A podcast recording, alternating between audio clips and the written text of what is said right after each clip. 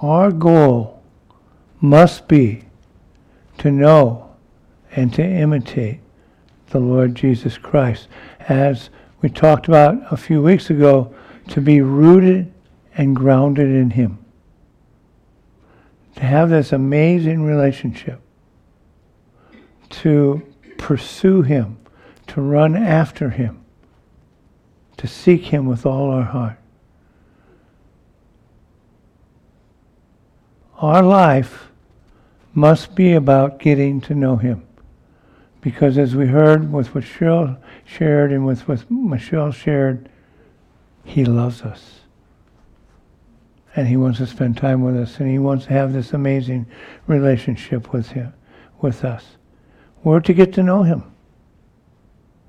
We're to spend time with Him. And I like how it says it in Psalm 46:10, reading from the ESV, "Be still and know that I am God."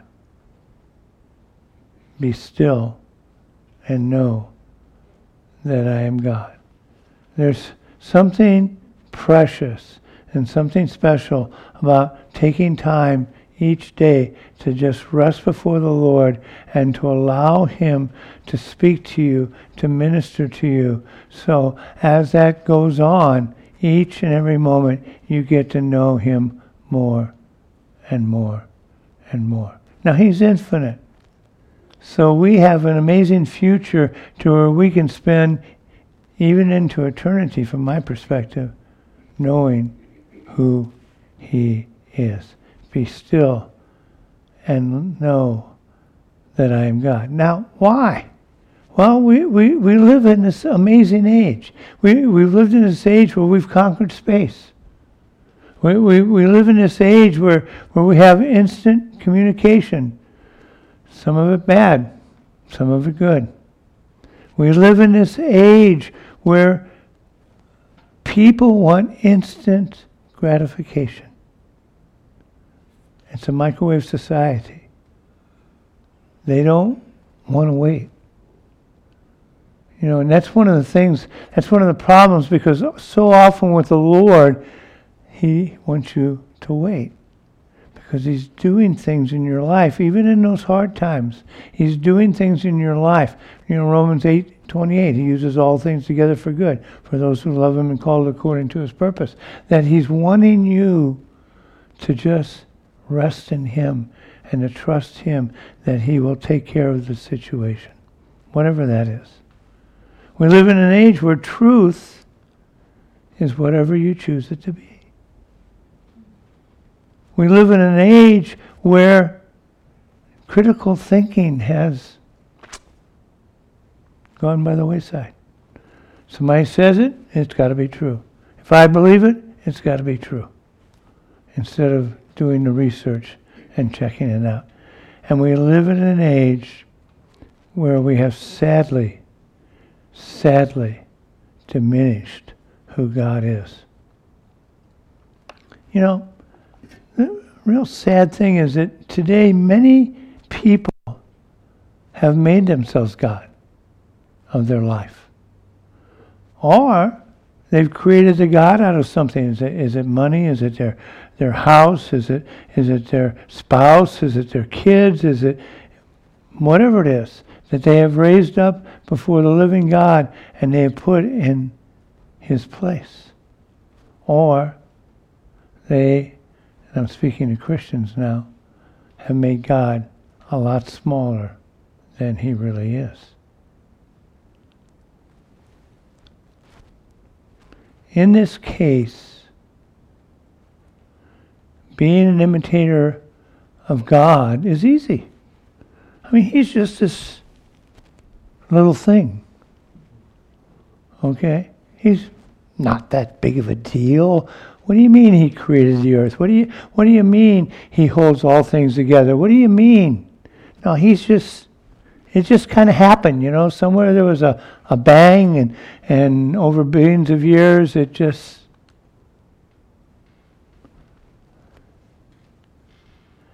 So He's just kind of this little person.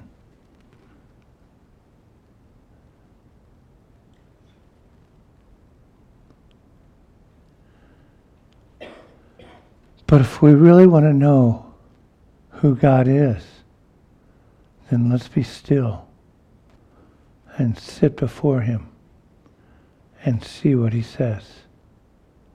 Because as we do, I believe with all my heart that we will realize His greatness. I believe that there is absolutely nothing, absolutely no one that can compare to Him. It's just not out there. But as we spend time with Him, as we are quiet before Him, we will begin to see who He is. We will begin to see His greatness. We will begin to get overwhelmed. I mean, look at Peter in Luke 5:8. Depart from me, for I am a sinful man, O Lord. Or how about John in Revelation 1:17? When I saw Him, I fell at His feet as one dead.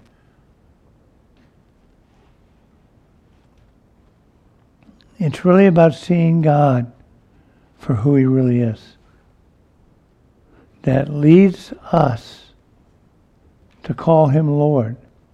That leads us to worship Him in spirit and in truth. Paul says this in verse 1. Going back to verse 1, we're still in verse 1. Therefore, be imitators of God as dearly loved children. Or another way you can put it is, imitate God since you are God's children whom He very much loves. We will also realize that when we understand that we are His children, and when I think of myself being His child, I always go back that He chose me, He adopted me. He wanted me. It wasn't an accident. Oh no, good, I got a child, what am I going to do with him? He wanted Gary. He wanted Jim. He wanted Lisa. He wanted Cheryl. He wanted Robert. He wanted all of us. He wanted us. When I think about that, it blows my mind. I become like John, where I almost fall down as a dead man. I become like Peter, where I go, depart from me, for I know who I am. You know, it's kind of like when I was walking down High Street, you know, and I knew God wanted me to start this church down here, and I looked up into the sky and said, do you know who I am? Stupid question. I mean, He knows me better than anybody else. He created me. See, we're His children. We were fearfully and wonderfully, that's out of Psalm 139, created in His image, which is out of Genesis 1. His Spirit dwells within us, 1 Corinthians 3. We were raised up with Him and seated in heavenly places with Jesus, which is out of Ephesians 2. All because He wanted us. All because He created us and set us in a place and brought us into His presence because of His transforming mercy and grace. And then moving on to Ephesians 5:2, as we imitate God, which is in verse 1, then it walks us into verse 2, and it says, and walk in love as Christ also loved us and gave Himself for us, a sacrificial and fragrant offering to God. I mean, what He did at the cross was a sacrifice. And yet, to God, I mean, think about this. Think about the Romans and what they did to Him, and the Jews and what they did to Him, and how hard it was. And yet, it was a fragrant offering to God. Why? Because God knew that with that, He was getting relationship with those of us who chose to follow Jesus.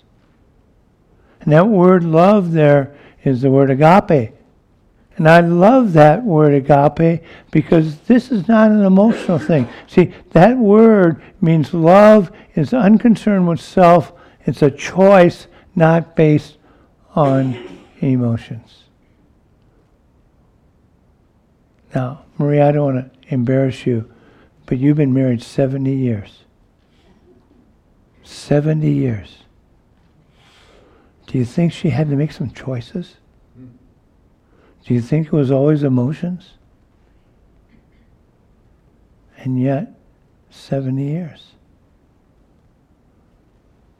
God made the choice for eternity. For eternity. I'm sorry if I embarrassed you, I'm sorry. But see, we can walk in this agape love, though. We can choose to love because of God's grace. We can choose to love because He first loved us and sacrificed Himself for us. We can choose this kind of love to walk in it because of how Jesus loves us and continues to love us. I mean, think about what He did, all He went through. You know, I mean, we're in Lent now. I hope, just a little sidebar, I hope you all are having a great time praying in these prophetic words. I still have to send the one out for today.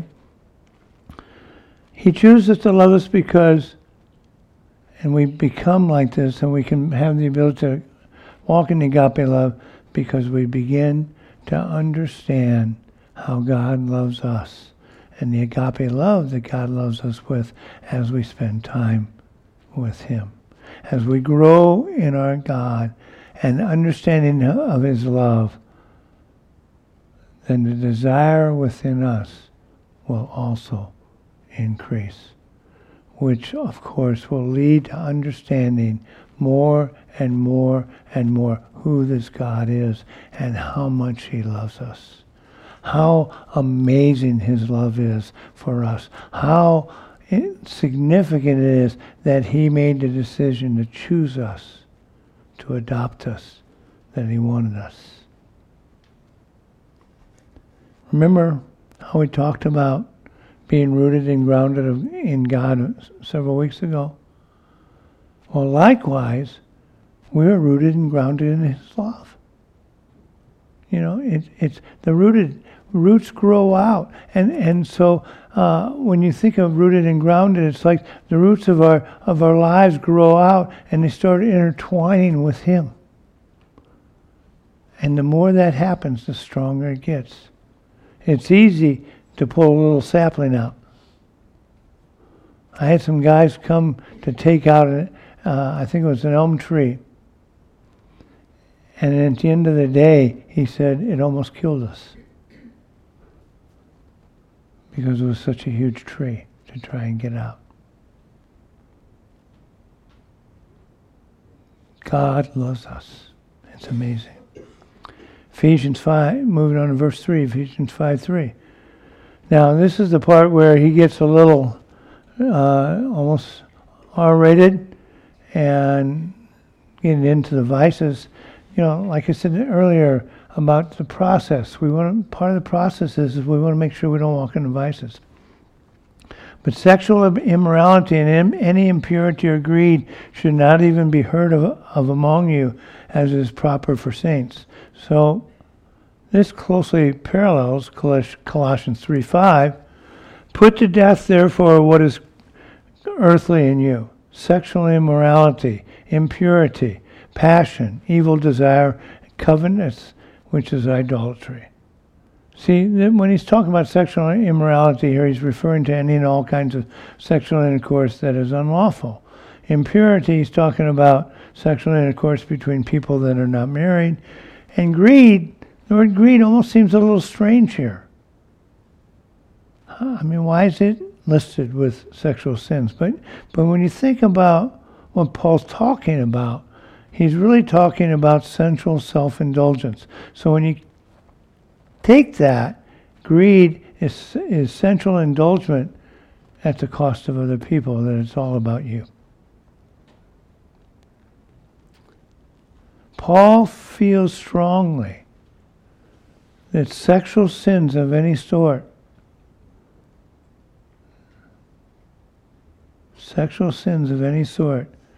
should not even be heard of among people who follow Jesus. Now Paul moves on to our mouths, our tongues. Ephesians 5:4. Obscene and foolish talking or crude joking are not suitable, but rather giving thanks. Remember, Paul's not the only one who addressed our tongues. How about James in James 3:4-6? Look at the ships also, though they are so large and are driven by strong winds. They are guided by a very small rudder wherever the will of the pilot directs. So also the tongue is a small member, yet it boasts of great things. How great a forest is set ablaze by such a small fire. And the tongue is a fire, a world of unrighteousness. The tongue is set among our members, staining the whole body, setting on fire the entire course of life, and set on fire by hell. Kind of strong. But let's get back to Paul's thoughts on the tongue and the mouth. See, obscene, foolish talking, and crude joking, which is he's really addressing here, you can only find this here in the New Testament. It's not anywhere else in the New Testament. And all three refer to forms of conversation. God wants our conversation to be pure. Obscene talking, probably refers to shameful or shameless talk of every kind, especially talk dealing with the sexual themes in a vulgar way.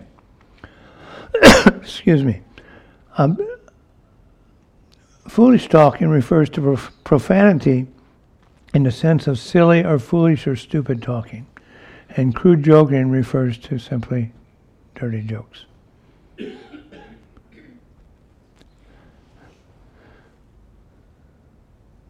Don't do these, Paul says. Instead, when tempted, give thanks for your many blessings.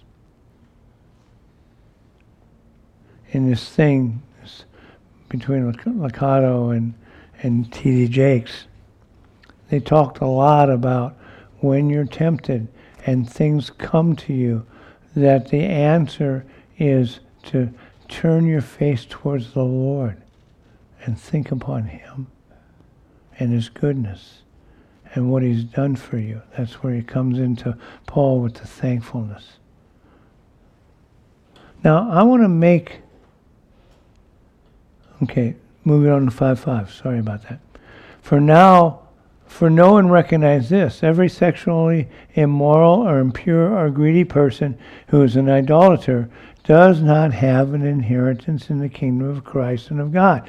Now, I want to make this really, really clear. We've talked about this before, but he's not talking about people who are verbs. He's talking about those who are nouns. Now, what in the world am I talking about? He's talking about people that choose to live a sexually immoral, impure, or greedy lifestyle of sin rather than follow Jesus. He's not talking about the verbs. Those who sin from time to time may do one of these things, but their life is set upon following Jesus. Though we sin, Paul is encouraging us not to sin. The sad thing is, and unfortunately, our flesh, which has not been redeemed yet, causes us to sin from time to time when we choose to follow it versus our spirit, which is born again.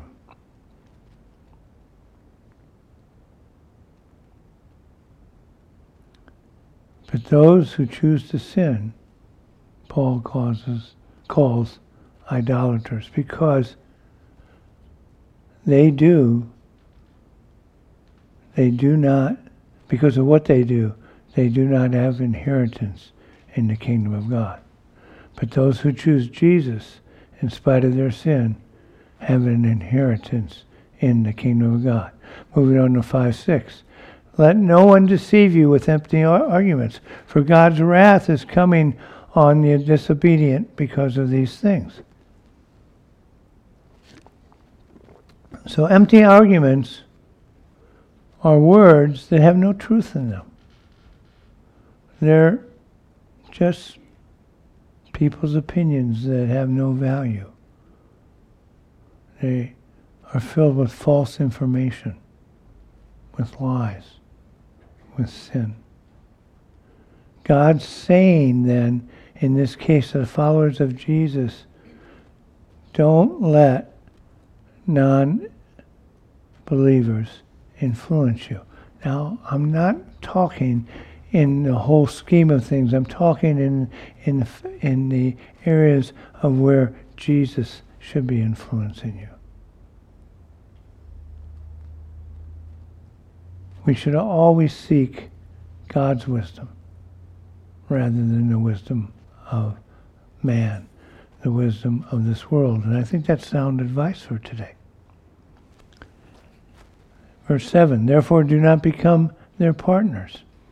Like Paul is saying, it's like what Paul is saying here is, hey guys, I just gave you great reasons not to partner with the heathen. Do not partake in the sin the Gentiles are saying or doing. Again, I think this is sound advice. I mean, one of the things I pray all the time is that the wisdom of God would fall upon our capital, D.C., versus the wisdom of man. And don't always believe everything you read in the paper or you see on TV. Use critically thinking applied with the Spirit of God. Do not respond to the sin that they're walking in, the worldly wisdom that they are walking in, but respond to God's wisdom. Because if you find yourself walking into fear, you're probably listening to the wrong voice. It's a good chance. I mean, after all, Jesus, the Bible says somewhere around 350 or so times in various ways, do not fear. And the only way I know not to fear is to keep my eyes focused upon the Lord. I'm not saying ignore the press or ignore what the politicians are doing. What I'm saying is don't base your life upon the wisdom of man. Apply the wisdom of God to everything you hear. 2 Corinthians 6:14, do not be unequally yoked with unbelievers. For what partnership has righteousness with lawlessness? Or what fellowship has light with darkness? See, the truth of the matter is light and darkness don't dance well together. One's trying to do the waltz, the other one's trying to do the polka. And it just doesn't work. Don't partake in unbelief, in lawlessness, and darkness with unbelievers. I'm not saying cut off fellowship. I'm not saying they don't have wisdom. What I'm saying is apply God in every aspect of your life. Let what you hear, what you see, be filtered through our Lord and Savior Jesus the Christ. I mean, why not? Why should we do that? Ephesians 5:8-9. For you were once darkness, talking to the Ephesians, but now you are light in the Lord. Walk as the children of light, for the fruit of the light consists of all goodness, righteousness, and truth. Paul's saying to the Ephesians and to us, don't do the things that we used to do. Do what God would have you to do. Walk in the wisdom of God. Walk in the light. Walk in the fullness of the Holy Spirit. And then allow the fruit to come. The goodness, the righteousness, the truth. I mean, we're born again. We're children of the Most High God. We're new creatures. We're holy. And I can go on. And why in the world would we want to tinker with darkness? Ungodly things. Don't play with sin. It's like playing with fire with a guarantee that you will get burnt.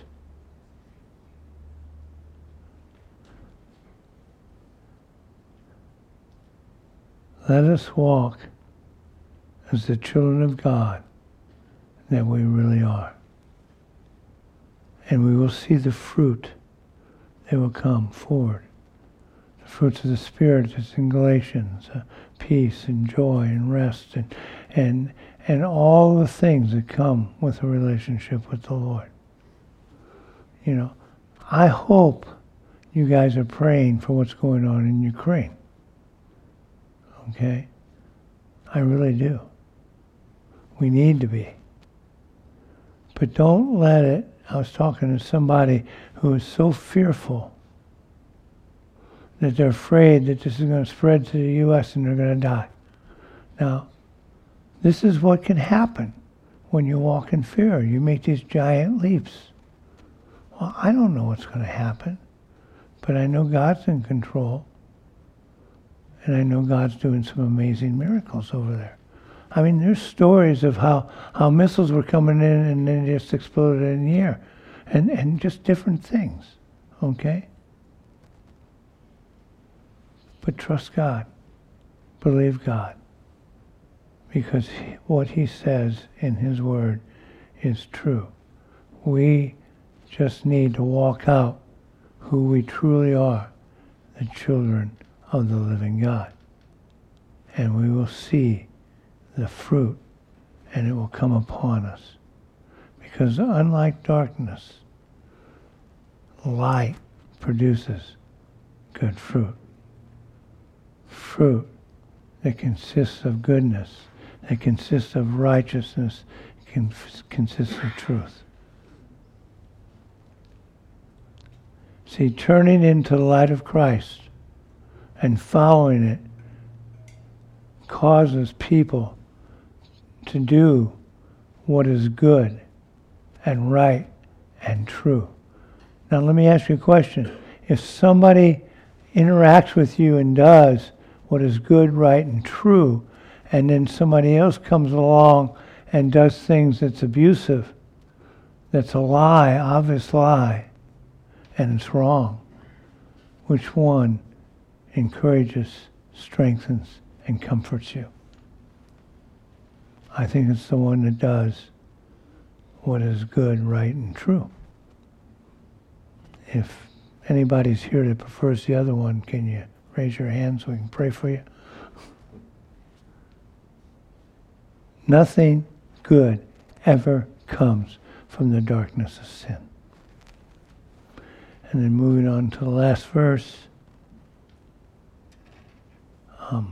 If the worship team wants to come back up, that would be absolutely fantastic.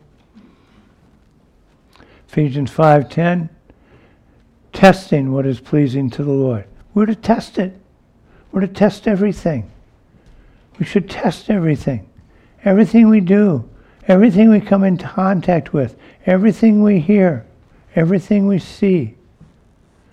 The test always being, is it pleasing to the Lord? Remember those old WWJD bracelets and things? Who here had one of those? Just me? Oh, there's about half of us. It's still true today. There's nothing wrong with, okay, what would Jesus do in this situation? And ask Him to speak to you and to guide you. Which, you know, as we do that, that means we need to follow the Holy Spirit, who is sent to speak truth to us, to lead us and guide us in all truth. And we also means that it's very helpful to have a good understanding of what the Word of God says.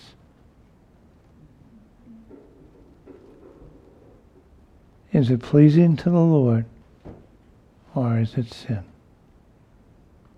I think we would all agree, as followers of Jesus, that we desire to please the Lord. I mean, look what He did for us. which means we run for the light and not the darkness.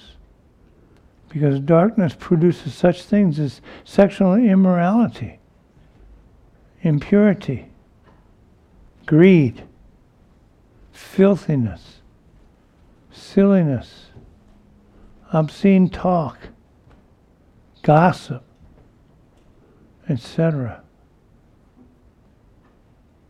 which we, at least I hope, we don't really want to walk in. See, when you take this and some of the things we talked about last week, we don't want to be a people that negatively interact with others. I'm talking about all people. But we want to be a people that whatever we say, whatever we do, it encourages people, it strengthens people, it comforts people, it draws their eyes to the Lord. See, we are to walk as the people we are. The person who God has changed us into and is changing us into by His grace and His mercy. The tongue can be a horrible weapon, or the tongue can be an amazing source of encouragement. It's our choice. Which one are we going to use it for? We're going to use it to tear down, or are we going to use it to encourage, to strengthen, and to comfort? I vote for B, for encouraging, strengthening, and comforting. Amen? So let's stand.